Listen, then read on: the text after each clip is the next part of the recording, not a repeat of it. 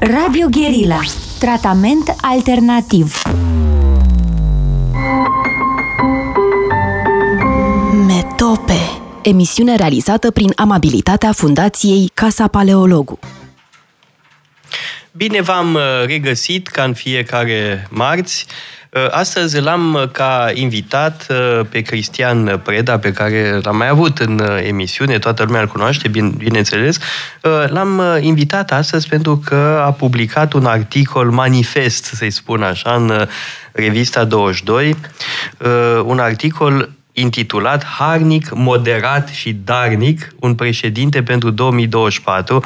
Acum, de ce doar pentru 2024? Că oricând ar fi fost uh, de dorit să avem un asemenea președinte și în 2019 s-ar fi putut lucrul ăsta. Uh, și un articol uh, manifest care, cred eu, de fapt, comentează foarte bine Constituția. Este un portret ideal uh, al uh, unui președinte uh, care corespunde nevoilor uh, României și prevederilor constituționale. Uh, Mulțumesc mult, uh, Cristi, că ai acceptat uh, invitația și vreau să, mă rog, analizăm acest uh, text și hai să analizăm, de pildă, cele trei noțiuni. Harnic, moderat, darnic. Eu aș începe cu moderat. Uh, că moderația chiar este o uh, valoare uh, politică esențială. Dragă toate, în primul rând, uh, mulțumesc uh, pentru invitație. Îmi face tot timpul plăcere să discut uh, cu tine și acum discutăm nu despre conferințe, teme pe care le-am abordat la Casa Paleologu, ci despre un text pe care l-am scris, cum, cum ai remarcat deja, uh, ținându-mă foarte aproape de Constituție, adică văzând uh, ce îi cere Constituția unui președinte. Am comparat, uh, sigur, cu ce au înțeles cei patru președinți pe care am avut până acum din acest text al Constituției și cred că am identificat, de asemenea, unele dintre așteptările pe care cetățenii români de astăzi le au. De asta n-am vorbit uh, uh, despre uh, cum să zic, n-am luat caz cu caz, n-am făcut o analiză a președinției fiecăruia, ci m-am raportat la 2024 ca viitorul uh, apropiat. Acum, întrebarea ta de ce moderat uh, și ce înseamnă moderat, cred că moderat înseamnă în primul rând, uh, un președinte care fie n-a fost niciodată membru de partid, fie dacă a fost vreodată, inclusiv în clipa admiterii, uită cu adevărat acest lucru. Sau să fi fost dat afară. Sau să fi fost dat afară, bine. Uh, nu, nu vreau să trimitem la biografii prea precise, dar... Păi, avem în comun avem această în comun calitate. Acest lucru, adevărat, Am dar fost dați afară. Ce vreau să spun este că, așa cum citesc eu Constituția, un președinte trebuie să fie cu adevărat fără de partid în momentul în care este ales, uh, indiferent de trecutul lui. Deci trebuie să aibă această capacitate de a fi președinte pentru oricine. Și am și enumerat și categoriile sociale, și uh, uh, profilurile umane Uh, atunci când ești președinte, nu ești președinte pentru propria ta tabără și nu ești președinte doar pentru, nu știu, progresiștii într-o societate sau cei care muncesc. Ești președinte și pentru cei care muncesc și pentru șomeri. Ești președinte și pentru propria tabără și pentru adversarii politici. De-aia nu ai, de pildă, voie să critici vreunul dintre foștii adversari ești într-o poziție cu adevărat neutră atunci când nu spui de pildă cu tare partid e nefrecventabil. Pentru că tu ești și președintele celor care votează acel partid. Ești președintele membrilor acelui partid pe care poate îl detești. Dar care, ca uh, șef al statului, cum mi se mai spune președintelui, ales pentru a conduce statul român, tu nu poți să uiți pe cineva sau din potrivă să ai fixat uh, privirea asupra cuiva. Uh, moderat înseamnă să iei în seamă, um, pe de altă parte, interesul public. Nu ești într-o funcție pentru a aranja uh, pentru cineva un post de prim-ministru sau de ministru sau pentru a, a face posibil, nu știu, încheierea unui contract sau uh, portretul, așa cum îl simt eu și cred că avem nevoie de un asemenea personaj, e cel al unui om capabil tocmai să înțeleagă diversitatea intereselor dintr-o societate, dar care să fie capabil să facă o sinteză bună în numele unui interes public. Da, uh, uite, că aici s-ar putea să am o nuanță, uh, să, să mhm. vreau să exprim o nuanță, pentru că da, uh, și pentru mine moderația este, știi bine, o virtute esențială, chiar cred că este definiția virtuții, da, în uh-huh. linia lui Aristotel, da? Moderația este, virtutea este calea moderată. Pe de altă parte, nu cred că moderația e neutralitate. Eu nici nu cred că poți să fii neutru și cred că sunt situații în care uh, trebuie să creezi ca președinte un cordon sanitar împotriva anumitor forțe care distrug democrația. Și în 2024 ne vom afla într-o situație în care va fi nevoie de un cordon sanitar. Um, da și nu. Uh, asta este o chestiune care ține seama de. care reclamă acțiunea partidelor politice. Partidele au uh, îndreptățirea să considere că există uh, parteneri nefrecventabili pentru a asocia la guvern, pentru a asocia, altfel spus, în acel corp care ia decizii în privința proiectelor de legi, în privința implementării legilor și așa mai departe. Președintele într-o altă situație președintele de astăzi, Iohannis, este, ar trebui să fie președinte și pentru cei care au votat PSD, și pentru cei care au votat PNL, și pentru cei care au votat USR, și pentru cei care au votat AUR, și pentru cei care au votat UDMR, și pentru cei care au votat formațiuni care nu se regăsesc astăzi în Parlament. Pentru că președintele e o poziție diferită în raport cu națiunea, tocmai pentru care cea mai importantă legitimitate, cea mai puternică legitimitate. Nimeni nu-l concurează, nici un primar, nici, nici Parlamentul ca ansamblu. Este un alt tip de legitimitate pe care o ține președintele. Și de asta am ținut, într-un fel, să operaționalizez ideea uh, moderației pornind de la această distanță uh, pe care distanță cuprinzătoare, dacă vrei, dacă îmi permiți da, această înțeleg, uh, expresie. Un moment, înțeleg uh, că președintele, de pildă, trebuie să stea de vorbă cu reprezentanții tuturor partidelor din Parlament, cu anumite condiții, însă, de decență. În momentul în care reprezentanții unui partid vin la Cotroceni ca să facă scandal, așa cum s-a întâmplat de mai multe ori, atunci uh, nu mai are această obligație. Din potrivă, trebuie să apere demnitatea funcției prezidențiale. Absolut de acord, dar ești credibil în apărarea acestei demnități a funcției prezidențiale? Dacă ești cu adevărat dincolo de interesele Uite, să luăm un exemplu.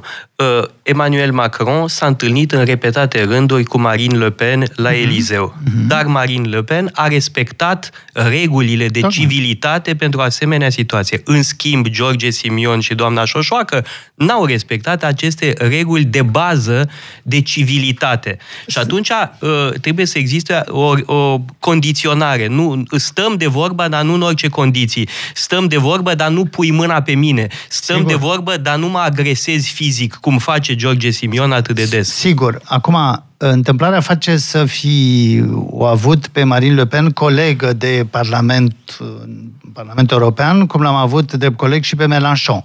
E bine, în calitatea mea de deputat european, am fost extrem de vocal și de, uh, cum să zic, direct la adresa extremei drepte și a extremei stângi.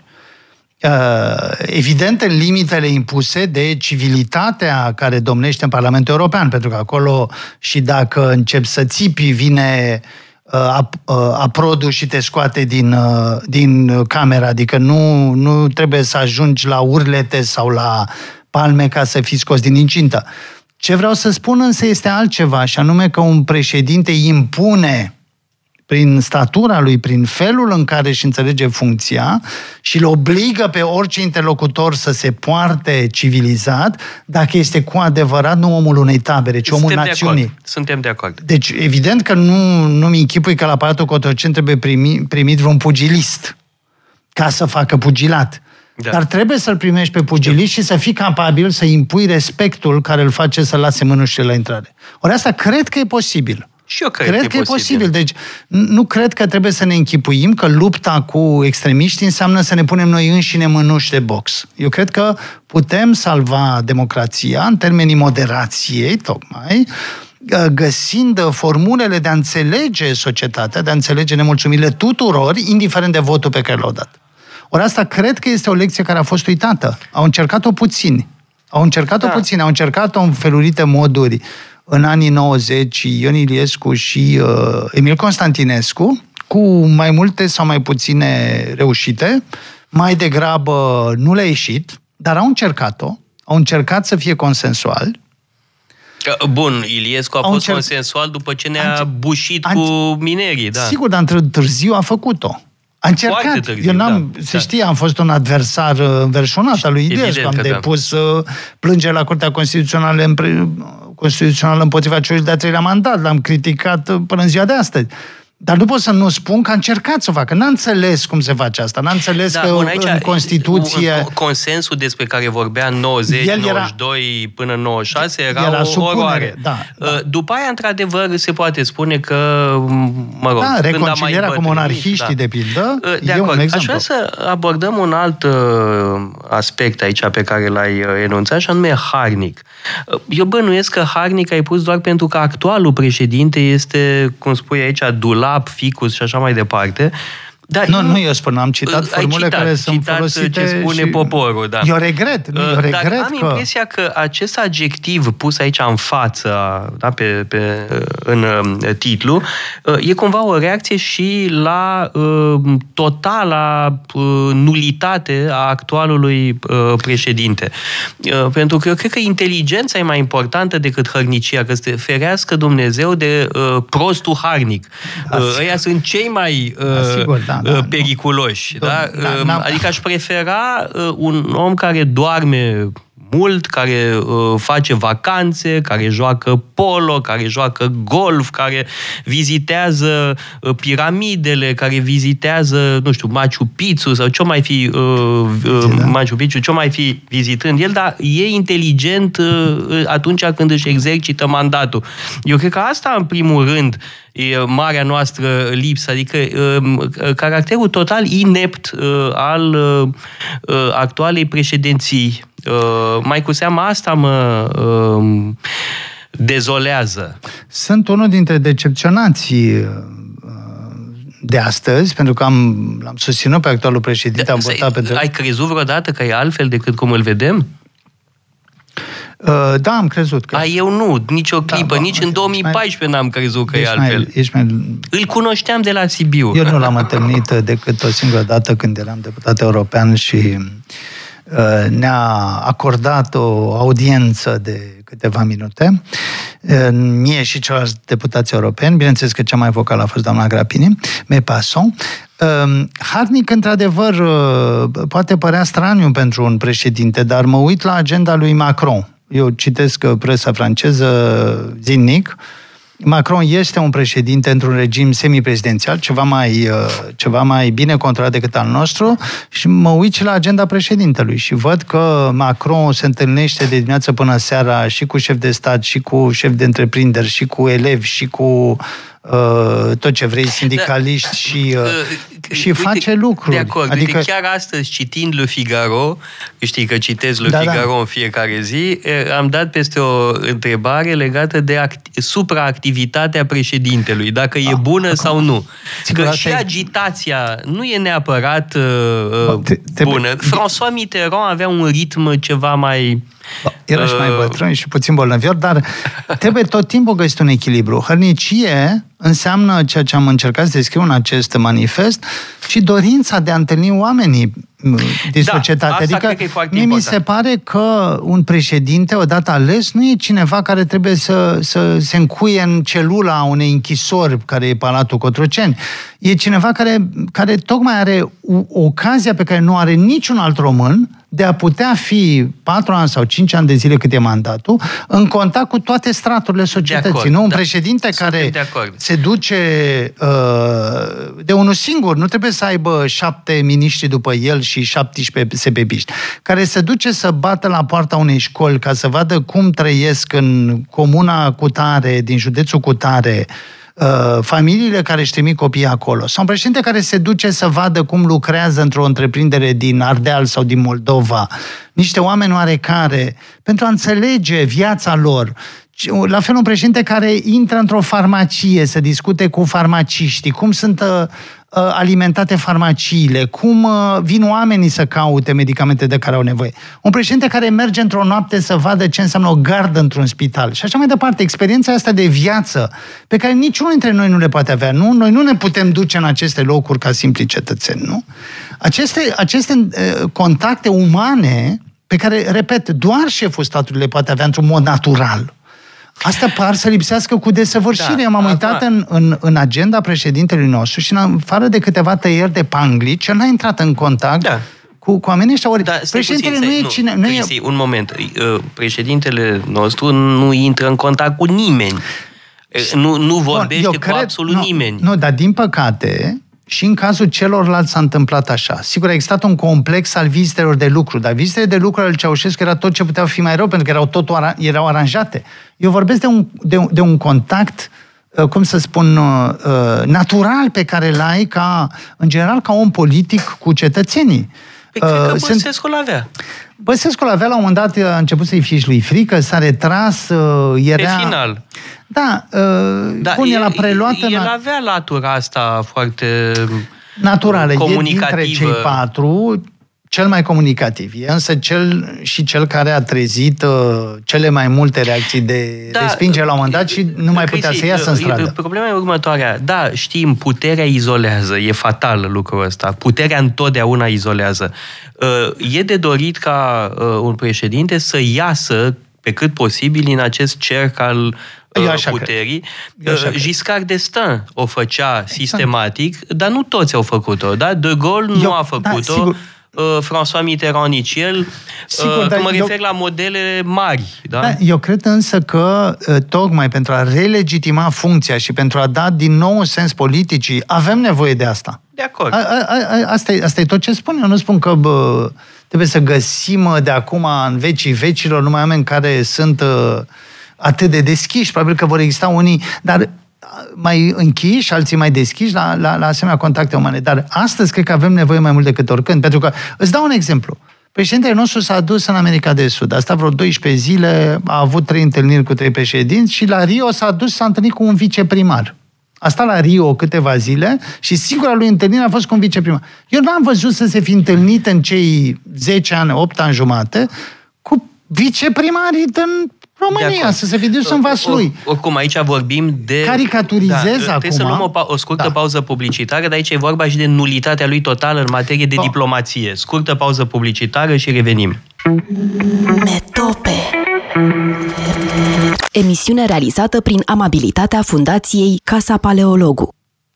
Am revenit uh, în direct uh, în emisiunea Metop împreună cu Cristian Preda, care a scris un articol excelent, un articol manifest, să spun, uh, despre președintele pe care va trebui să-l alegem în 2024 și spune Cristi Preda că va trebui să fie harnic, moderat și darnic. Îmi place că sună foarte frumos. Ai gândit-o ca o poezie. Am vorbit despre hărnicie, am vorbit despre moderație, cred că moderația e cel mai important aspect, și în sfârșit ce înțelegi prin darnic? Generos, da, e, e, e un om care, care oferă tot ce are, vreme de, de patru ani, mă rog, cinci ani cât e mandatul acum, uh, națiunii, adică, așa cum spuneam, uh, vede pe toată lumea cât, e, cât îi stă în putere uh, și o face doar o dată. Eu cred că avem nevoie în 2024 de un președinte care se angajeze că face un singur mandat și face din acest mandat un moment al refondării regimului. Eu cred că suntem uh, într-un moment în care am înțeles foarte multe din ce înseamnă o societate română liberă. Am început în 1989 cu Revoluția și de atunci s-au scurs foarte mulți ani. În momentul în care viitorul președinte își va termina mandatul, pe care, repet, cred că trebuie să fie unicul pe care îl face, se vor, fi, se vor face 40 de ani de la Revoluție. Ori cred că în acel moment avem dreptul să sperăm la o reclădire a regimului nostru politic. Și cred că avem de aceea nevoie în 2024 nu de un succesor al lui Iohannis, ci de cineva care, urmarea experienței celor patru președinți pe care am avut, să fie capabil să adune națiunea în jurul unui proiect de reclădire a Republicii am spus acolo de altfel că trebuie ca în această perioadă să vedem dacă nu mai vrem o republică și dacă uh, există o majoritate în favoarea monarhiei, eu personal fiind republican, dar considerând că trebuie să întrebăm pe cetățenii români, cum nu s-a întâmplat în 1991, dacă vor republică sau monarhie, dincolo de crezul meu, cred că e nevoie de o reașezare a regimului, ținând seama de ce s-a petrecut nu doar bine în acești 40 de ani cât vor fi până în 2029, ci uh, și, sau în primul rând de ceea ce n-a mers bine, de lucrurile care trebuie corectate. Și a existat de-a lungul timpului diverse idei, am încercat să adun unele dintre ele împreună aici, să sugerez alte piste, dar, în general, cred că cel pe care ar fi bine să-l alegem în 2024 ar trebui să fie cineva care reclădește și care, pe urmă, pleacă. Nu? Cel care face un bine acestei societăți, cel care uh, adună societatea pentru, pentru o nouă Constituție, o Constituție larg revizuită sau una cu totul nouă, și care, pe urmă, nu profită de ea. Și de asta trebuie să fie un om darnic, un om care oferă propriei societăți ceea ce a înțeles din experiența acestor 40 de ani, convocând toate energiile națiunii, toți oamenii uh, de, de, de toate felurile cum spuneam, el trebuie să înțeleagă și pe cel care a încălcat legea și stă în pușcărie, și pe cel care e un mare intelectual și care trebuie pus în respect, în, în lumină pentru a fi respectat de întreaga națiune, trebuie să înțeleagă și pe omul de condiție modestă care va trăi toată viața dintr-un salariu minim și pe bogătanul care s-a, s-a chivernisit foarte bine și pe cel care are o experiență străină și pe cel care a trăit totdeauna, toată viața lui într-un mic oraș de provincie provincie, de, de, cum să zic, cred că în acest moment societatea românească are aceste resurse pentru a clădi altceva. Și asta, asta cred că ar trebui să căutăm. Nu să ne mulțumim cu micile jocuri de partid, cum am înțeles că unii s-au și apucat să e, o, e o reacție și la felul în care unii dintre cei care au în minte o asemenea candidatură s-au apucat de treabă. Da, îmi place foarte mult să te auzi spunând lucrurile astea, că le-am spus și eu în 2019. De altfel, ce descrie aici un fel de solon, da? un solon care repară Republica și după aia se cară da? și lasă lucrurile să funcționeze de la sine. Cred că, cred că avem nu doar nevoie de așa ceva, de un asemenea moment, ci avem și resursele. Avem uh, foarte mulți uh, oameni deștepți și uh, în lumea politică și în lumea intelectuală, juriști, constituționaliști redutabili, politologi care au înțeles și care au și Ei, fost un moment, convocați. resurse care să susțină un asemenea președinte. Da, da, Problema de, este de... alta. Cum ajunge un asemenea om în fruntea statului? Asta e marea problemă. Cum ajunge un Solon în fruntea păi... uh, României, ținând cont de uh, modul uh, pervers în care funcționează partidocrația românească. Niciodată PSD-ul și PNL-ul nu vor susține un asemenea om. Asta este motivul pentru care am considerat că discuția trebuie să pornească acum și nu întâmplător am, lăs- am lansat acest text cu fix un an și jumătate înainte de primul tur al prezidențialor. Dacă cineva s-ar fi uitat în calendar, ar fi descoperit acest lucru. Că A, e cu skepsis. Este exact cu un an și jumătate înainte, pentru că mi-am spus că pentru a putea alege într-o zi un solon, cum ai spus tu, român uh, din 2024, trebuie să știi ce cauți dacă tu n-ai auzit niciodată de profilul unui refondator, evident că nu te gândești niciodată și poate că îți plănuiești ca în ziua alegerilor să stai acasă să te uiți la un meci. Eu sunt un mare urmăritor al meciurilor de fotbal. Spre deosebire de mine. de tine. Dar asta te face Dar... mai apropiat de oameni, trebuie să spunem asta. Dar eu nu mă, nu mă uit deloc la meciuri. Da, bun, în fine, e o mică pasiune personală. Dar revenind, uh, cred că trebuie să discutăm despre aceste lucruri și mulți dintre amicii cu care m-am consultat zilele astea mi-au zis, a, ce deschizi această discuție. Cred că trebuie să discutăm a, despre absolut, ideile. Ce te-au criticat de... amicii noștri? E, nu, dar unii au avut rețineri în legătură cu, cu uh, deschiderea acestei discuții. Am spus, a, bun, acum toată lumea e preocupată cu rotativa, nu știu, bun. Am zis, bun, dacă niciodată nu-i momentul, dacă nici măcar cu un an jumate înainte de un test prezidențial nu-i momentul, de ce nu vezi? Și întâmplarea face să fii uh, citit foarte mult în ultimele luni, pentru că e un text la care am lucrat mai multe luni de zile. Da, se vede că e foarte uh, uh solid, și argumentat. Întâmplarea face că în această perioadă am citit foarte mult despre anii 90, despre dezbaterile constituționale din, din 90-91 uh, și am început să am regretul acelor, acelor momente. Cineva care deschide acum uriașul tom al dezbaterilor din Constituantă, care au durat din 90 până în toamna lui 1991, vede că au fost cu adevărat dezbateri. Noi, între, da, între felul am care... și eu volumul da. respectiv, dar uh, e totuși concernant că cu toate aceste dezbateri au produs uh, un text contradictoriu, plin da. de contradicții. Au plagiat Constituția franceză, dar au plagiat-o prost. Iar tu, în textul tău, uh, indici anumite probleme, unele le-am evocat și eu uh, în 2019. De pildă, uh, în Constituția noastră președintele numește primul ministru, dar după aia nu mai poate scăpa scăpa de el, nu-l poate da. revoca.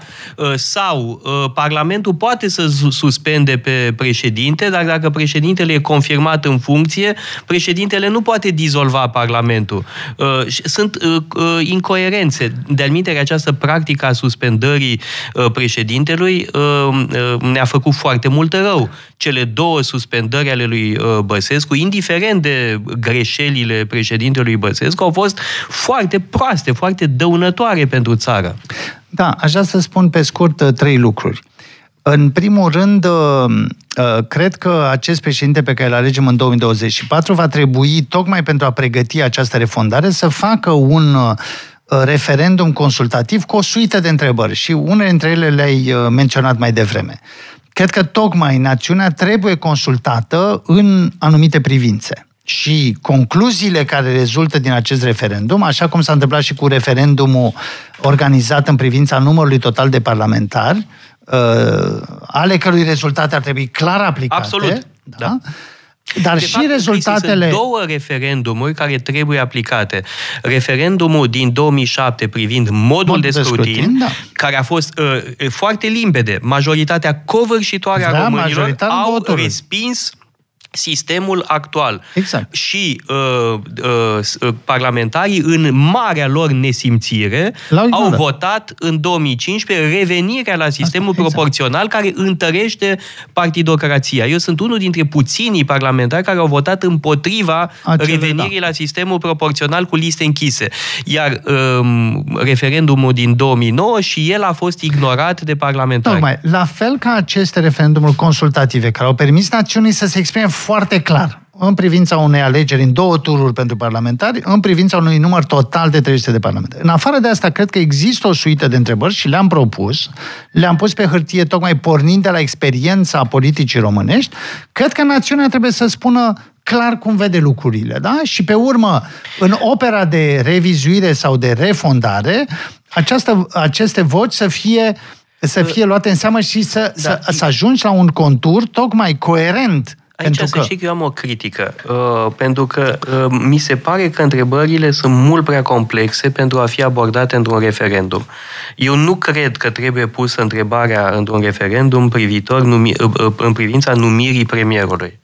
E prea complicat. De ce? Nu, de e ce? prea complicat. Nu. Uh, în privința relației președintelui cu Parlamentul, sunt chestiuni uh, pe care noi le înțelegem foarte bine, uh, pentru că cu asta ne ocupăm, cu teoria politică dar sunt prea complicate. Întrebările la referendumuri trebuie să fie simple, cât se poate de simple. Cred că pot fi găsite acele modalități de a pune simplu aceste întrebări și am să iau exemplul uh, pe care l-ai dat chiar tu. Nu toată lumea știe că președintele are dreptul constituțional, are obligația constituțională de a um, mandata pe cineva cu formarea guvernului, nu? Poate să numească un candidat la funcția de prim-ministru.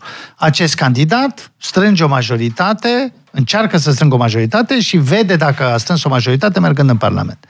Propunerea pe care o, o fac eu este aceea de a introduce în locul articolului care exclude în mod uh, formal, în mod explicit, uh, posibilitatea demiterii primului ministru de către președinte, un articol care să găsească un echilibru între ceea ce s-a întâmplat în episodul Radu Vasile, când președintele l-a demis pe primul ministru, și ceea ce prevede Constituția din 2003, tocmai ca urmare a acestui episod Radu Vasile. Și anume, eu propun ca formule actuale de mandatarea cuiva pentru a forma un guvern să-i se adauge formula corespondentă, potrivit căreia președintele, dacă în cursul exercitării mandatului de cineva ca prim-ministru, descoperă că acela este incapabil să-și, să-și asume mandatul, că nu este competent, că e trișor, că e corupt, că face nefă, de nefăcute, să aibă posibilitatea președintele să ceară revocarea acelui acelui prim-ministru. Nu, nu face el revocarea, nu îl revocă el, dar poate să ceară Parlamentului să se Mi pronunțe. se pare mult prea complicat. E, nu e, este complicat, da, pentru Cristi, că... logica Constituției pe care o avem este una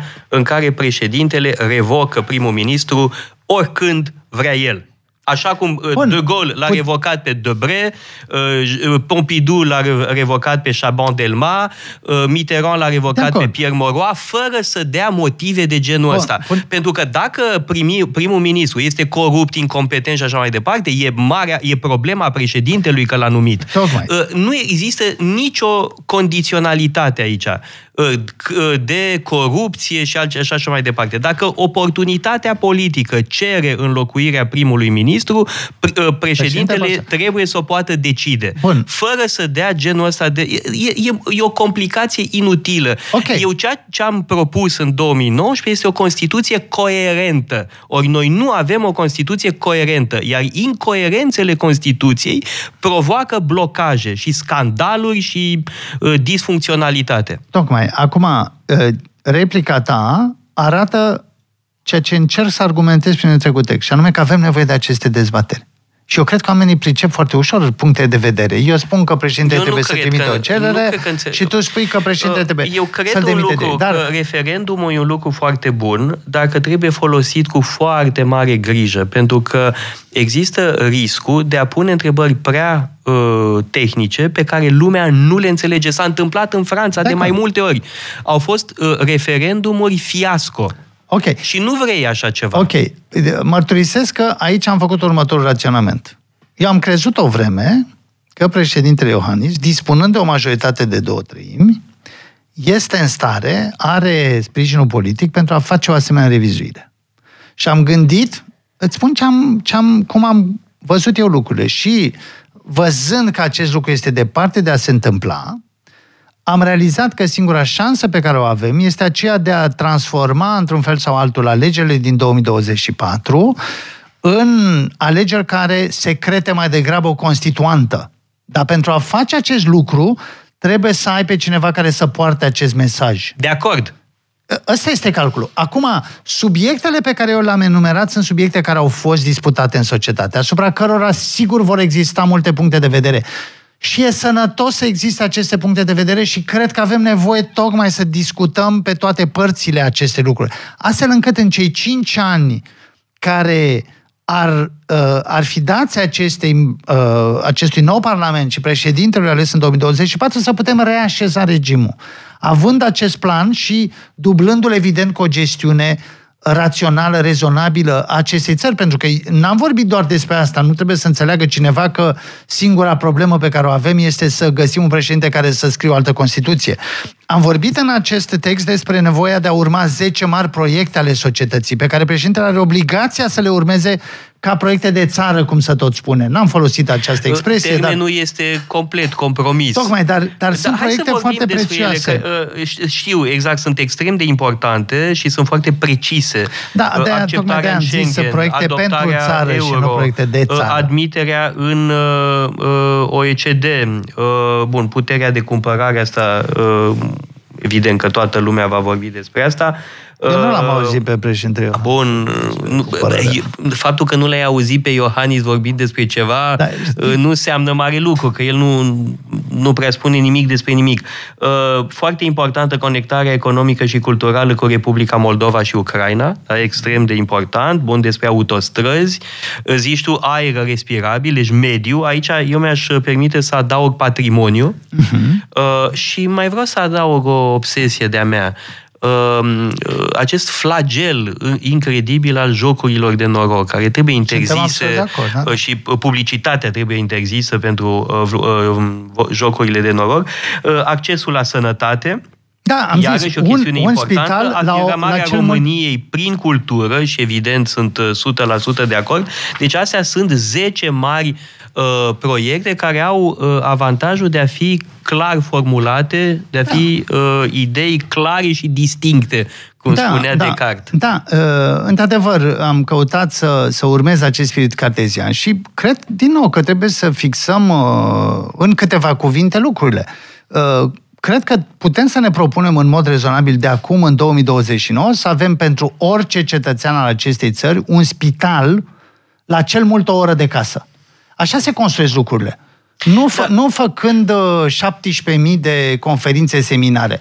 Trasezi oricărui guvern care lucrează să poate face asta de azi, nu trebuie să aștepți 2024. Ca până în 2029, până la împlinirea 40 de ani de la Revoluția asta, care ne-a dat voie să trăim în libertate, să ai pentru oricare cetățean din România și pentru la care stă în Delta și la, pentru la care stă în munții Rodnei și pentru cel care stă în Buricul Timișoare și pentru cel care stă la 20 de kilometri de Târgoviște, un spital la o oră de casă. Asta înseamnă să ofere acces la sănătate, pentru că altfel vin săraci oameni, fie în București, fie la Craiova, la Iași. Nu ne trebuie spitale regionale nouă, ne trebuie un spital pentru oricine la cel mult oră de casă, pentru că trebuie ca orice viață să poată fi salvată. Aia înseamnă responsabilitate pentru societate. Nu, nu, nu poți să-ți îngădui uh, să lucrezi doar cu servicii de urgență, pentru că nu, nu, e, nu există doar medicină de urgență. Există medicină mult mai complexe pentru foarte multe specializări. Și de asta cred că trebuie să fixezi un asemenea, o asemenea țintă, nu cum ne-am dorit la un moment dat să intrăm în Uniunea Europeană și am, au tras din greu politicieni din diverse partide, și stânga și dreapta, ca să fie posibil asta, trebuie să găsim acum resurse pentru a face aceste proiecte care să fie într-adevăr ceea ce vrea lumea acum. Lumea e disperată din pricina sănătății și nu vorbesc de cei cu bani care ajung să se caute pe la spitale pe sănătate, dar oameni simpli fac sute de kilometri, petrec zeci de ore pe holuri ca să aștepte, că nu pot, n-au acces acasă. N-au, n-au. Ori asta trebuie să faci. Asta, asta e obiectivul. La fel cu educația. Am constatat că după ce s-a încheiat pactul pentru educație, cei 6% care au fost pe urmă introduși în lege, nu au fost niciodată respectați. Și atunci aș spun, punem nu 6%, punem 8% în Constituție, ca să nu poată să mai amâne niciun guvern aplicarea acestei obligații de a aloca 8% din PIB pentru educație. Pentru că altfel educația noastră va fi distrusă. Suntem deja la sfârșitul unui ciclu de a 30 de ani de subfinanțare cronică a educației, cu intrări în, în acest sistem. Din partea, îmi pare rău să o spun, din partea unor oameni care nu găsesc alt job și care sunt foarte mulți incompetenți, care nu reușesc să transmită informații, dacă nu finanțăm acest sistem astfel încât să atragem talente în educație, cum sunt atrase talentele în, da, în medicină. Crisie, cineva ți-ar putea sistemul obiecta mare. următorul lucru. De acord, dăm mai mulți uh, bani uh, Prin Constituție. dar, Prin Constituție, dar să atâtea, nu mai trișeze Sunt nimeni. atâtea facultăți și chiar universități care sunt niște fabrici ale imposturii. Păi alea vor dispărea? Păi, nu. impostura? Nu. Păi eu Cred că avem nevoie și de un ministru am, capabil. Mai am o întrebare. No. Există concursuri pe bune Există și concursuri nu, pe nu, bune? Un moment, nu, nu. Există concursuri când, uh, în care este uh, angajat un om meritos. Da, evident că da, suntem de acord.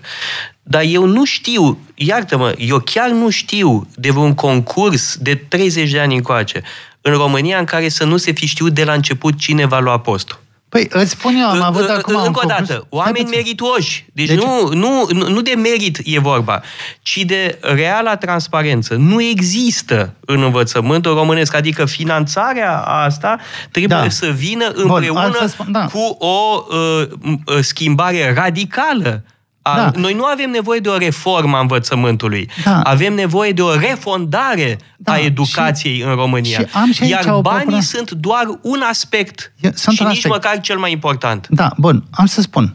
Media europeană pentru educația superioară, vorbesc acum de universitate, vorbim separat și de gimnaziu și de școală și liceu. Media, media pentru că e pomenit de universități, media la scară europeană este o universitate pentru un milion de locuitori, da? Noi avem 19. Uh, un guvern responsabil uh, organizează universitățile din România după acest, uh, după acest calcul. Obligându-le să se cupleze, alea câte mai sunt, că sunt 93 acum. Uh-huh. Sunt enorm. Deci ar trebui să avem o populație de 90 de milioane. Da? Uh, foarte multe universități private sunt, uh, sunt uh, în faliment sau în quasi-faliment și au ajuns și să de se fapt, convertească. Nu sunt chiar așa private, da. Și nu sunt nici așa private că de... Bon.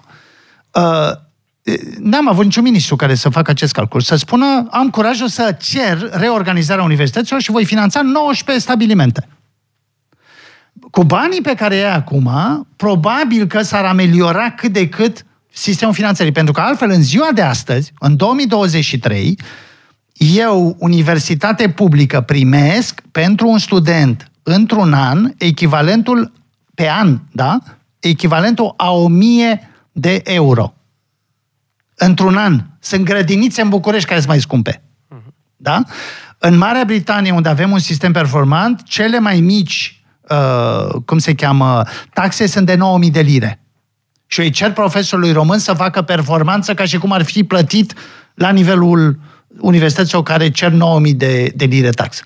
Dacă regrupezi universității, deja o parte din această finanțare se duce către universități și nu mai avem aceea specializare cu 12 studenți în 30 de locuri, da? deci concentrezi Uh, concentrezi numărul de studenți și le și dai profesorul posibilitatea de a avea cu adevărat o satisfacție, că dacă ai 30 de studenți, jumate lipsesc, au joburi și doi au uitat, uh, faci de fapt cu o mână de oameni un curs pe care ar trebui să-l poți face cu 100 de oameni.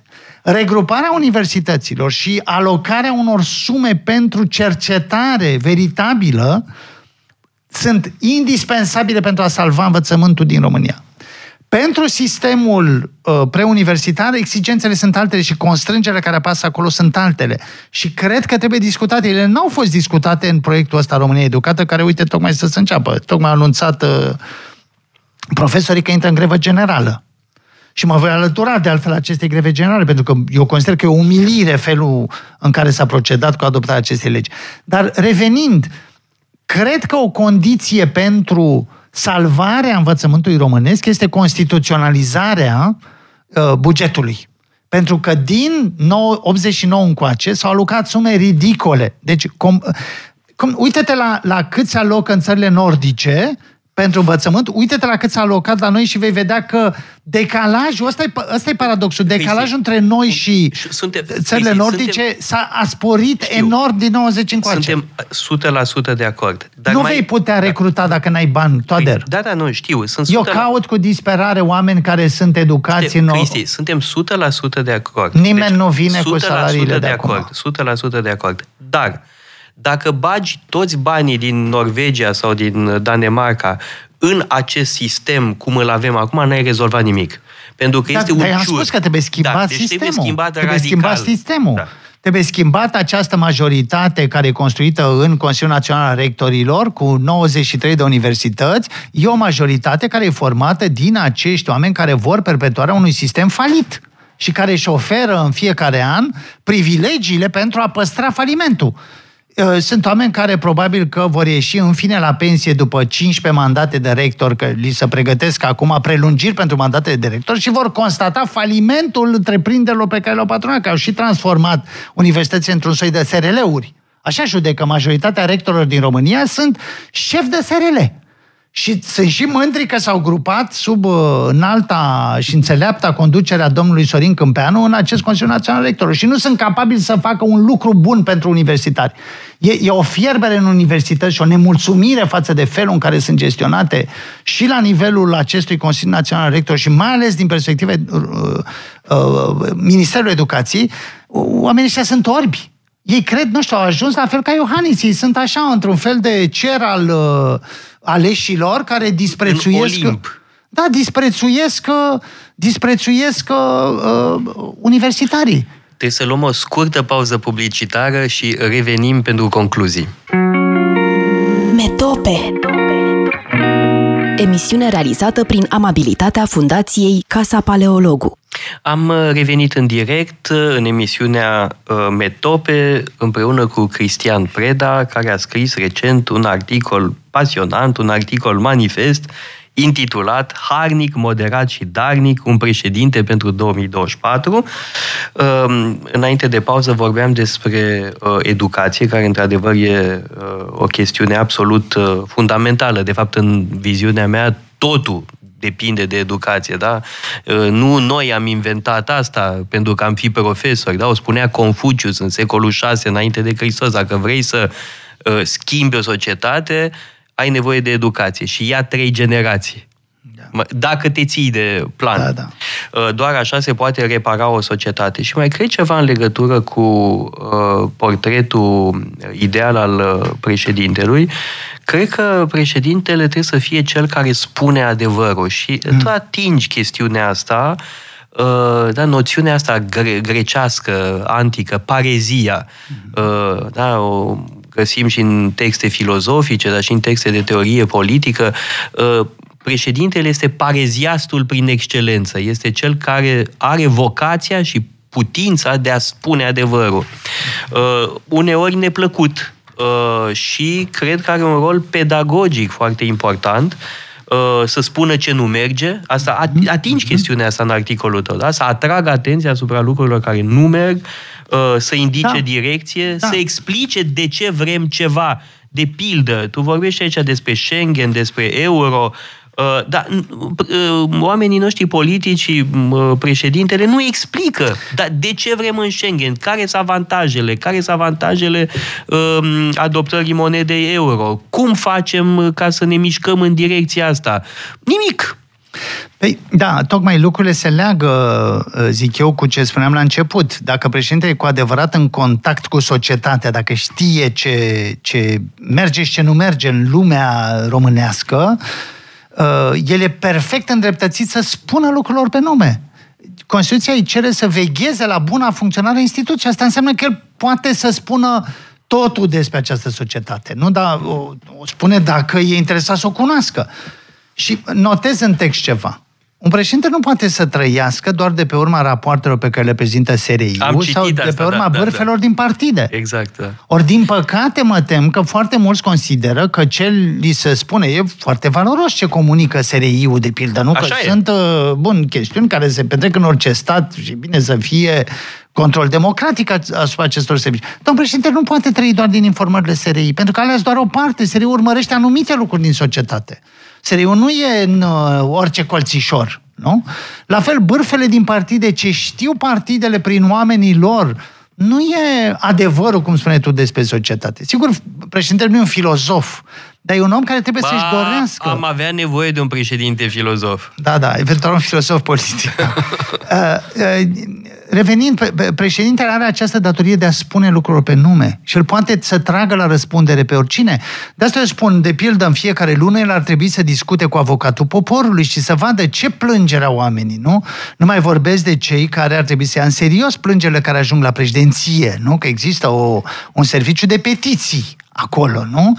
Și președintele trebuie să înțeleagă ce îi nemulțumește pe oameni. Nu?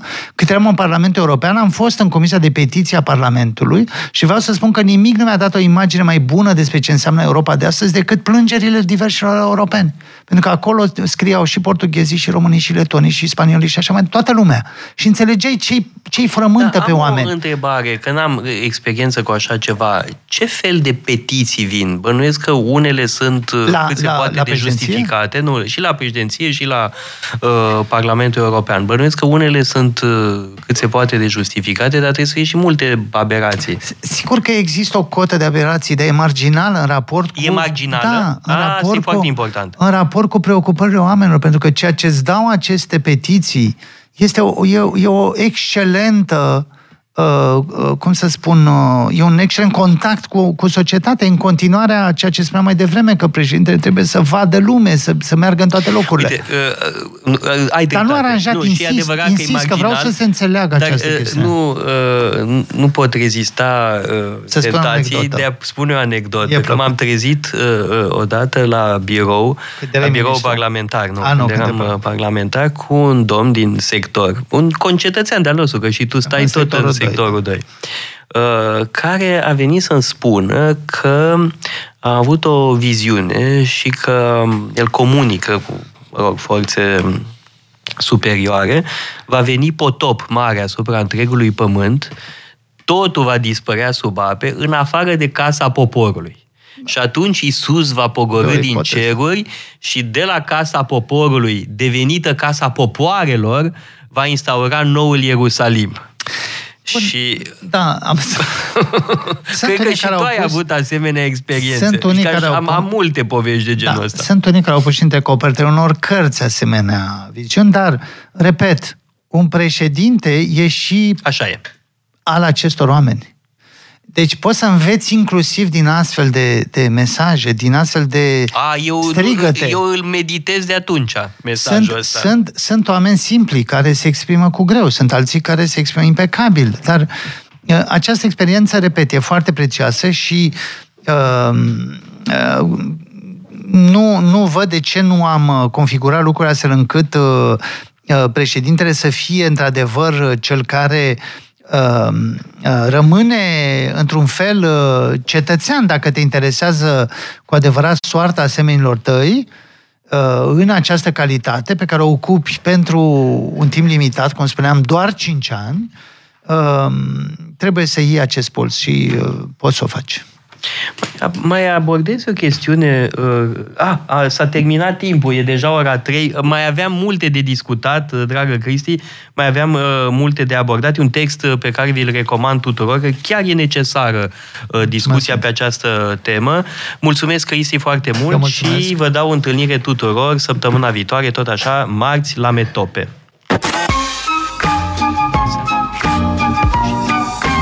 Metope, emisiune realizată prin amabilitatea Fundației Casa Paleologu.